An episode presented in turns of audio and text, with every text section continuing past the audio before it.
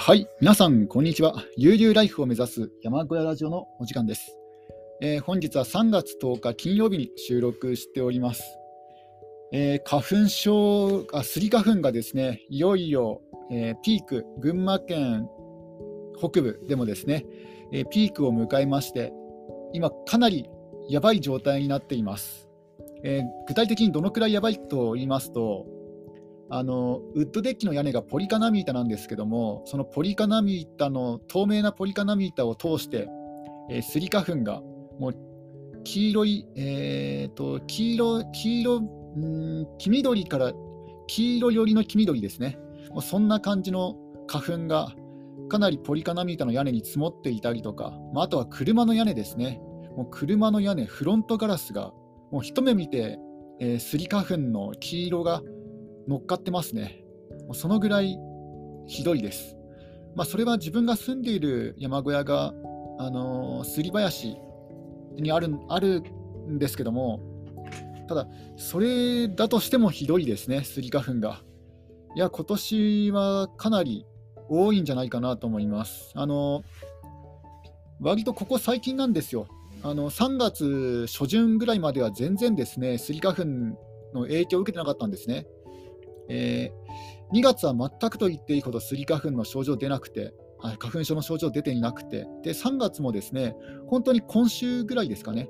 今週あたりからあのかなり突然ですね、あの花粉症の症状、とそれもあの強い症状が出ました。もう本当ある日突然出ましたね。えー、具体的にはですね、あのくしゃみ、鼻水、そして目のかゆみ、今現在薬を飲んでいるので、であとはあの夜でちょっと花粉も落ち着いているので、だいぶですね今は楽なんですけども、いや真っ昼間は本当にひどいですね。えー、喉の荒れとかもありまして、いや本当に、あのー、早くスギ花粉収まってほしいなと思います。えー、と自分の住んでいる地域はおそらくなんですが、しがついっぱいはスギ花粉が舞うと思いますので、あといっかげつはん以上耐えなくちゃいけないですね。いや本当にあのティッシュ代もかかってしまうし、えー、花粉症の薬代もかかってしまうし、まあ、他にもですね、まあ、いろんな、ね、目薬もかかってしまう、まあ、あとは日常生活がしづらくなるっていうのがありますね。あのー、今日ですね、夕方ジョギングに行ったんですよ。もうそれは大失敗でした。あのここ最近全く運動していなかったので、ちょっとですね、まあ大丈夫かなと思ってあの花粉あとジョギングに行ったら、もう本当地獄でしたね。あのー、前半にじゅっぷんは良かったんですけども、あの後半にじゅっぷん、まあ、特に残り、残りじゅっぷんでですね、もうかなりやばかったです。もうくしゃみですね、くしゃみがかなりやばかったです。あと目のかゆみが、いや本当もうこの時期は登山とかアウトドアできないですね。うん、まあしがついっぱいまでちょっと我慢しようかなと思います。で、えー、まずはですね、あのいろいろいくつかお知らせがありまして、まあ、現状報告兼お知らせですね。えー、まず、あのー、自分の山小屋暮らしのを取材していただいて、えー、雑誌にですね、あの掲載していただくことができました。えー、不走者さんのアウトドアシリーズというあの本なんですけども、あの自分が聞いていた本のタイトルとですね、あの変更されていたのでちょっと気づかなかったです。でなおかつですね、あの今日届いたんですよ。あのペンネームで、宛名がペンネームだったためにちょっとですね、あの所在確認によってあの 再, 再配達になってしまったので、今日今日ですね、あの届いたんですが、あの実際はさんがつふつかに販売されたようですね。全然知らなかったです。あの自分が聞いていたタイトルは、えー、小屋生活に小屋生活にっていうですね、あ、違う違う、小屋の時間だ、小屋の時間にっていうタイトルだったんですが、いやなんかタイトルいつの間にか変わっていたようですね。なんか全然知らなかったです。えー、まあ今回めでたく、えー、自分の本があ自分の山小屋が雑誌に載せていただくことができたんですが、改めてこうね、あの冊子を見てみると、ちょっと自分の山小屋問題点多いなと、えー、それに気づきましたね。まず 一, 一口に言ってダサいなと、これ何も知らない人が見たらなんか一つだけ浮いてるなと思うんですよ。なんか一つだけなんかダサくねとか、なんか自分でなんかそういうふうに思えてしまって、あ改めてこうやってなんか他人の目で自分の山小屋を見てみると、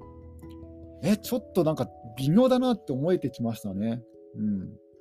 やまずおしゃれじゃない、うん、まああの雪が積もっていたっていうのもあるんですけども、ちょっと時期が時期だけで時期が時期だけにちょっとね、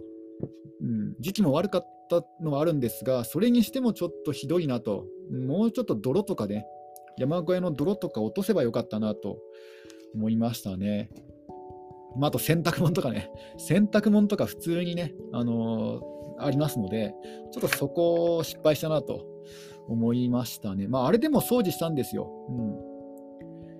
まあ、まあでもなんとか形になったから良かったかなと思います。ちょっとドリンクを飲みます。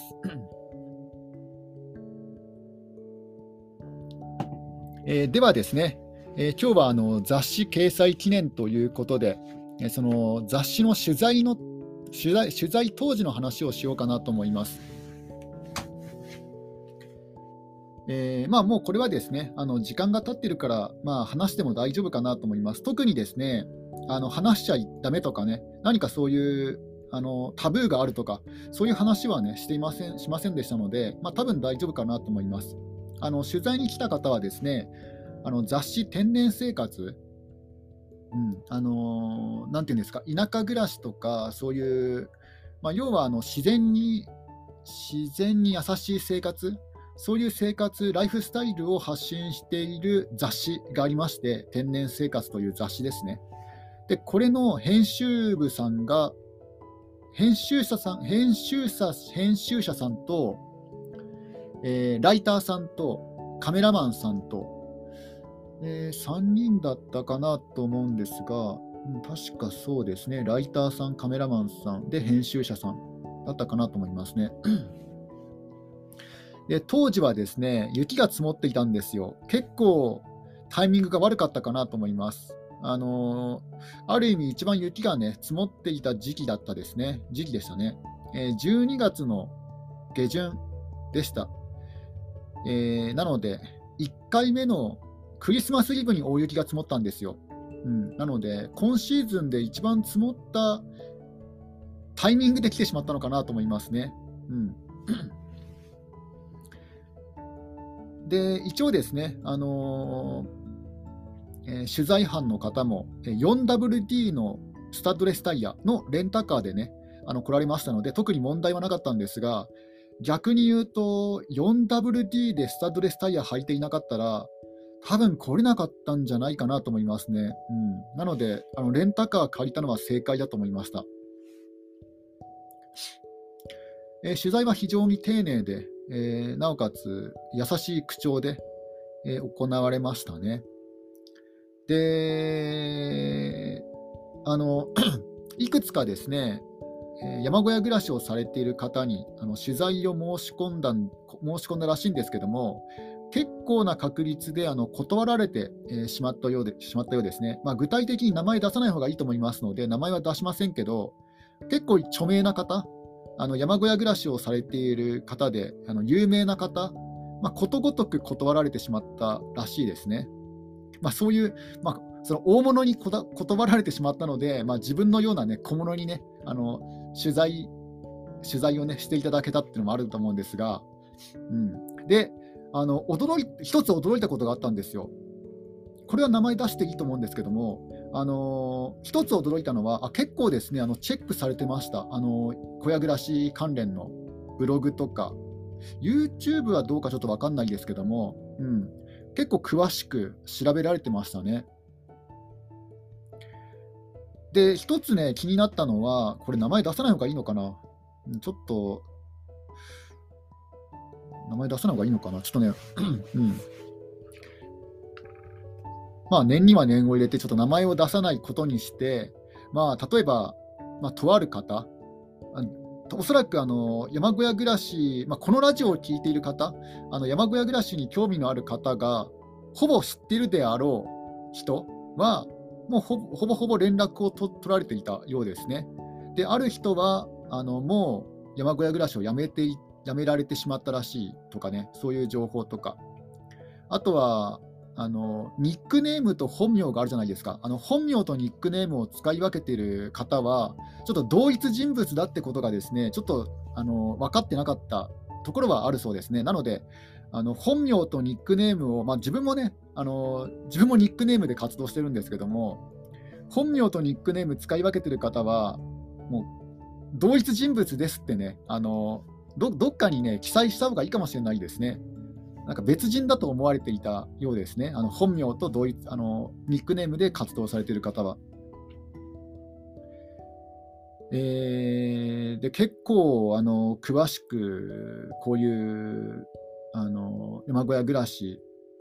えー、知っていて、あ、山小屋暮らしというかアウトドアですね、アウトドア関連に詳しい方で、えー、なんとですねあの自分があの好きな YouTuber さんのあのカホナンさんっていう方もいるんです。あカホナンさんというね、まあ、女性の方がいるんですけども、なんかその方の取材もしたそうですね。まあ、今回の雑誌とは別で、いやなんかね、うんまあ、その話もですね、まあ、具体的にね、あのー、していただけました。ちょっとドリンクを飲みます。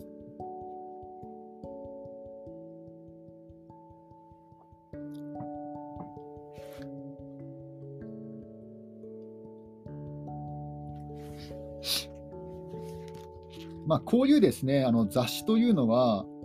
えー、結構お蔵入りっていうのがありまして、うんまあ、今回無事に、あのー、本がね発行できたので、えー、良いと思うんですが、あのこういうこういうなんだろうあの企画もので企画倒れしてしまう、せっかく取材してもあの企画倒れしてしまうっていうケースもあるんですよね。あとはあのー、時期によって編集長が変わってしまったとかね、そういう時になので、あのー、取材の時のことはラジオでは話さなかったんですよね。あえてあのお蔵入りになる可能性も、まあ、なくもなかったので、まあ、今回無事にあの本が出ましたので、まあ、今だったらねあの大丈夫かなと思います。えー、まあちょっとねあのちょっとまだパラパラっとしかね見てないんですけども、結構あの山小屋の山えっと小 屋, 小屋の建て方あ小屋を建てるっていうタイトルではあるんですけども、あの小屋の建て方以外にもですねあの材料についてね、そうこういうの知りたかったんですよね。自分もあの材料についてとかですね、まあ、あとはあの法律について、そう法律とか全然インターネットインターネットに載ってるところもあるのかもしれないですけども、まあ、一般の人はあのこういう、ね、小屋暮らしの法律って全然知らないじゃないですか。だからこういうね法律とかもねちゃんとね調べられていて、すごいね、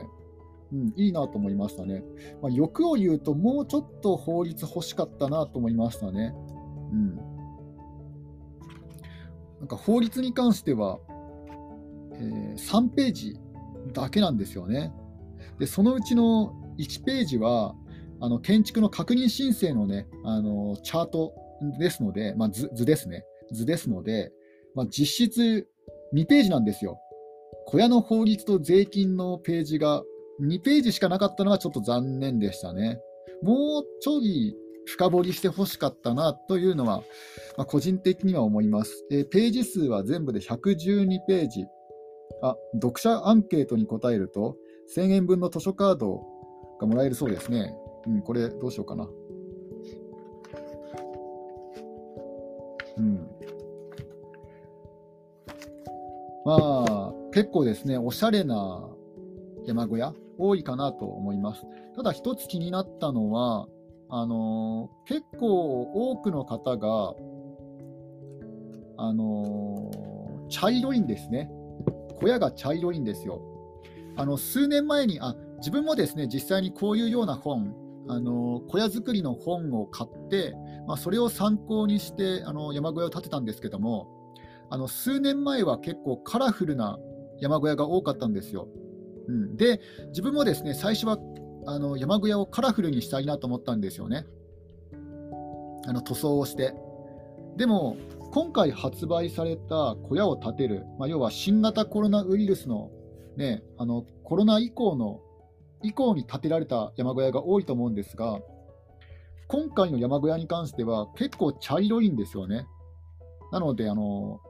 おしゃれ、おしゃれというよりは実用性重視になってきてるんじゃないかなと思います。まあ、これはおそらく、あのー、資材の高騰によるものじゃないかなと思いますね。自分も、あのー、諦めたのはそのウッドショックとか、まあ、あとはあの建築資材が値上がりしているので、まあ、塗装ぐらいはまあちょっとね、あのー、そこは節約しようかなと思ったんですよ。だから節約志向、実用性重視になってきて、なんか遊び心とかおしゃれな部分はちょっと減ってきているような気はしますね。まあ、今回たまたま取材した方がね、たまたまそういうのかもしれないですけど、なんかパラパラっとこう小屋を見るとどれもやっぱ茶色いなと、まあ、この茶色はあれですよね、あの防腐塗料防腐塗料の例だと思うんですけども、うん、なんか数年前の小屋を建てる方に比べるとちょっと地味になってきてるような感じはしますね。まあ、ウッドショックだからしょうがないかなとも思うんですけども、ちょっとドリンクを飲みます。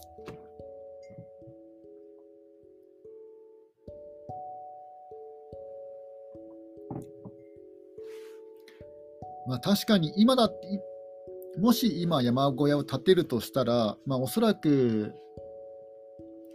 ちょっと節約したかもしれないですね、自分も。えー、自分が山小屋を建てたのがにせんにじゅうねんなんですけども、もうにせんにじゅうねんは新型コロナが来てましたね。にせんにじゅうねんの春先ぐらいから、あの新型コロナのなんかそういうニュースがですね、出てきたんですが、でにせんにじゅうねんのくがつに、まあ、一通り、まあ、完成とは呼べないんですけども、まあ、一通りいいかなと、あの住めるような状態になったんですね。で、であのその時にあの賃貸物件の、あの更新月があったので、あの賃貸物件の更新をするとなんか数万円余分に払わなくちゃいけないんですよね、更新料を。だからちょうどそのギリギリのタイミングで引っ越しをしました。うん、まあでもそれはね、時期的にも結構正解だったかなと思いますね。で、えー、更新料、更新月に引っ越しをして、だからあのくがつさんじゅうにちなんですよね。くがつさんじゅうにちで、あのじゅうがつついたちからなんか、あの、更新料を払う設定になっていたので、だからくがつさんじゅうにちもギリギリまでね、いることにしたんですが、でくがつさんじゅうにちの夜に、えー、最後の荷物と一緒にあの引っ越しをして、でくがつさんじゅうにちの夜からね、まあ、実質実質くがつさんじゅうにちなんですが、なんかわざわざそういうふうに説明するのも面倒なので、まあ、一応じゅうがつついたちから山小屋暮らしをしていると、えー、言ってはいますね。で、えーまあ、当時はまだですね、その頃、えー、にせんにじゅうねんのくがつとかその頃はですね、まだウッドショックの影響は出てませんでしたので、まあ、木材をふんだんに使えたんですけども、いつぐらいですかね、ちょっと記憶にないんですが、にせんにじゅうねんの間は木材値段上がってなかった気がします。にせんにじゅういちねんの夏ぐらいから上がった気がしますね、あの群馬県に関しては。で、うん、そうなんですよ。なので、もしそのにせんにじゅういちねんの夏以降に山小屋を建てることになったとしたら、まあ、かなり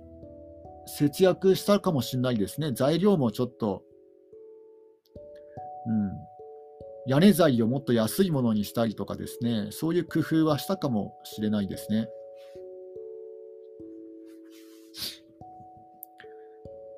えーまあ、そんな感じでですね、あの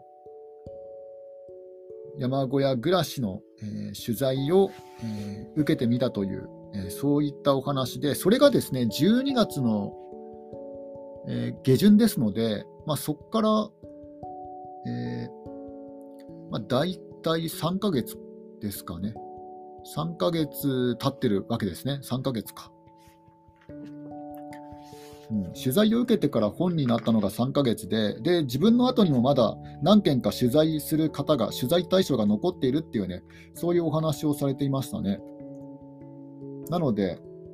うん、まあまあまあそんな感じっぽいですね。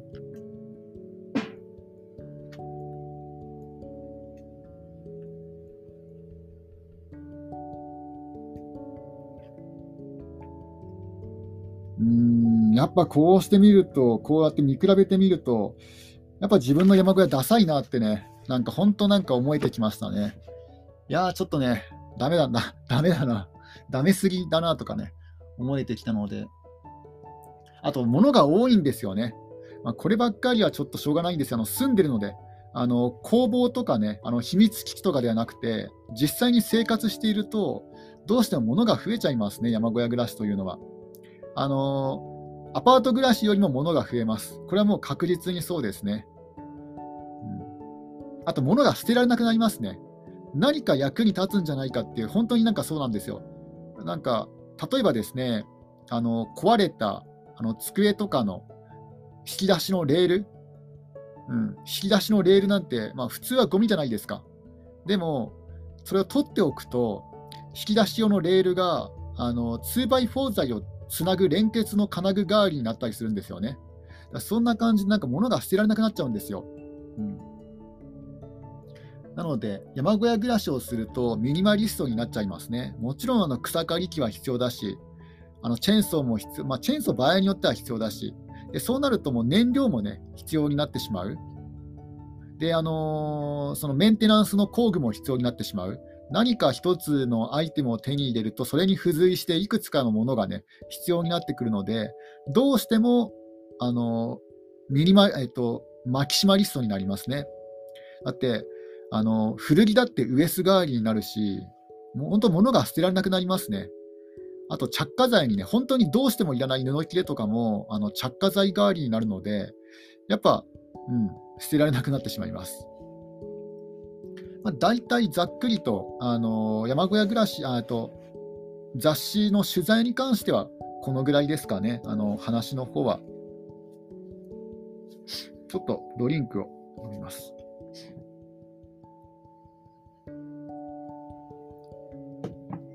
で、えー、ここからはですね、ちょっと話題が急に変わって、急に変わるんですけども、あの今日あのありがたいことが起こりました。えそれは何かというと、あの廃品回収が来たんですよ。あの外国人の東南アジア系の方でしたね。なんか東南アジア、まああの車、時々来るんですよ。あの田舎とかにあのいらない車とかね、廃車とかないですかって来るんですけども、今日はね、あの廃車ではなくて、あのいらないか金具類、うん、あのいらない金属とか機械とかそういうのがないかっていうね、そういうふうに尋ねてきたので、これもう本当なんかあのすごい嬉しかったですね。あのゴミ捨てに行こうと思っていた矢先だったんですよ。で自分がもあのもう壊れてしまったものとか、あとはそういう金属とか、あとはあの塗料の空き缶とか、あとはジュースの空き缶とかですね、まあ、全部、まあ、ほとんどあの燃やせないゴミを全部ね、あの回収してくれましたね。でなおかつそれだけではなくて、あのー、不法投棄ゴミがですね、まあ、自分の近所にもいくつかあるんですよ。でそれもかなりあの回収してもらいました今回。えー、具体的にあの金属と、えー、空き缶とガス缶と、あとは自転車とかですね、そういうものですね。で逆に言うと何を回収してもらえないかというと、ガラスです。ガラス瓶、ガラスは回収してもらえませんでした。あとはあの鉄じゃない、あの自動車の鉄じゃない部品部分、例えばあの車 の, あの椅子、えーとえー、なんだあの車の、ね、運転席の椅子とかね、なんかそういう不法投棄があるんですよ。まあ、そういうのはダメだったんですけども、あの車の鉄じゃあ鉄じゃない部分とかね、ガラスをね、あの回収してもらえなかったのはちょっと、うん、あ、そうなんだと思いましたね。だから山小屋暮らしとか田舎暮らしをする方は、あの空き缶とか、かあの金属の 鉄, 鉄くずは買ってもいいけども、まあ、処分しやすいけども、ガラスって処分しにくいんだなと思いましたね。燃やせないし、あれ何千年も残るんですよね、ガラスって。なんか鉄くずなんてね、あの雨ざらしにすれば、まあ、長い年月をかければあの結局は錆びて、まあ、土に変えるんですけども、ガラスはガラス製品って全然朽ちないんですよ。あれガラスってどのくらい、なんかいちまんねんぐらいに残るんですよね、ガラスって。ガラス何年何年微妙。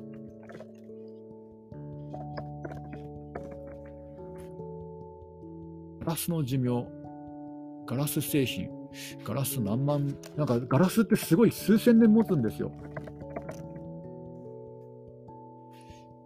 いけないかな。うん、数千年埋まっていてもまだ残っているっていうですね、ガラスっていうのはそうなんですよね。だから、あのー、田舎暮らしされていてされている方、ガラス製品には気をつけた方がいいと思います。あのあのガラスの処分をですね、まあ、自治体でゴミ出しをすればいいんですけども、ただガラスっていっかげつにいっかいぐらいしかないじゃないですか。で、でなおかつあの危険、危険性もありますよね。手を切ったりとかパンクしたりとか。だからガラス製品はあまり買わな、買わない方がいいです。逆にあの鉄くずは回収が今盛んに行われてますので、空き缶とかは別に買っても全然苦にならないと思いますね。ガス缶、空き缶、まあ、スチール、アルミ両方ですね。今日すごいね、あの大量に持って行ってくれました。不法投棄ゴミと、まあ、自分のゴミですね。いや、非常にありがたかったです。うん、で、なおかつですね、やっぱりあのエネルギッシュですよね。東南アジアのその廃品回収の方、そのどう そ,、まあ、そういう仕事なのか分かんないですけども、まあ、多分その仕事でやってると思うんですが、いやエネルギッシュというか、もうどんどん草むらに入っていってね、取ってったりとかですね、あのしまいにはあの草むらの奥にある、もう廃車になってボロボロになっている、あのー、軽トラック、もう原型をとどめてない軽トラックもあのクレーンで引っ張ってね、持っていこうとしてたんですよ。まあ、ちゃんと自分あのちゃんとね、許可っていうか、ちゃんと聞いてね、あれ、あれも所有者いませんかってね、ちゃんと聞かれたんですけども、うん、で、であのまあ、結局はですね、ちょっとクレーン、クレーンっていうか、ワイヤーが届かなくて、あの持っていくことはできなかったんですが、いや、すごいエネルギッシュですね。うん、いやなんか、ね、誰もが、誰もが見向きもしない、日本人が誰もが見向きもしない鉄くずをですね、持ってってくれるんですね、廃品回収。いや、これは、ありがたいです。なんか逆に、うん、なんか個人的には喜ばしいことだなと思いましたね。なんか最近やっぱり、あのー、外国人問題、まあ、あんまりこう良いニュース聞かないんですけども、あのネットニュースだと。いやでも今回ですね、実際にこう、ね、鉄くずとかあの廃品回収 ね,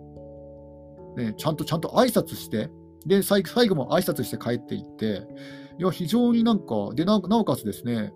本当になんかテキパキされてるんですよ。もういやいや内心わかんないですけども、内心はわかんないけども、なんかいやいや働いてるような感じではない。本当になんか、うん、なんだろう、あのーまあ、自分の仕事に誇りを持っているように見えるんですよね、少なくとも。だからあなんか新しい時代来たなと思いましたね。逆にあれ日本人ってちょっとなんか 弱, 弱ってきてるというか、あんまりこうエネルギッシュじゃないというか、いやいや仕事してるって感じじゃないですか。うん、なんか日本ももっと、日本人ももっとなんか熱意というかエネルギッシュに、ね、働いた方がいいような気もしてきましたね。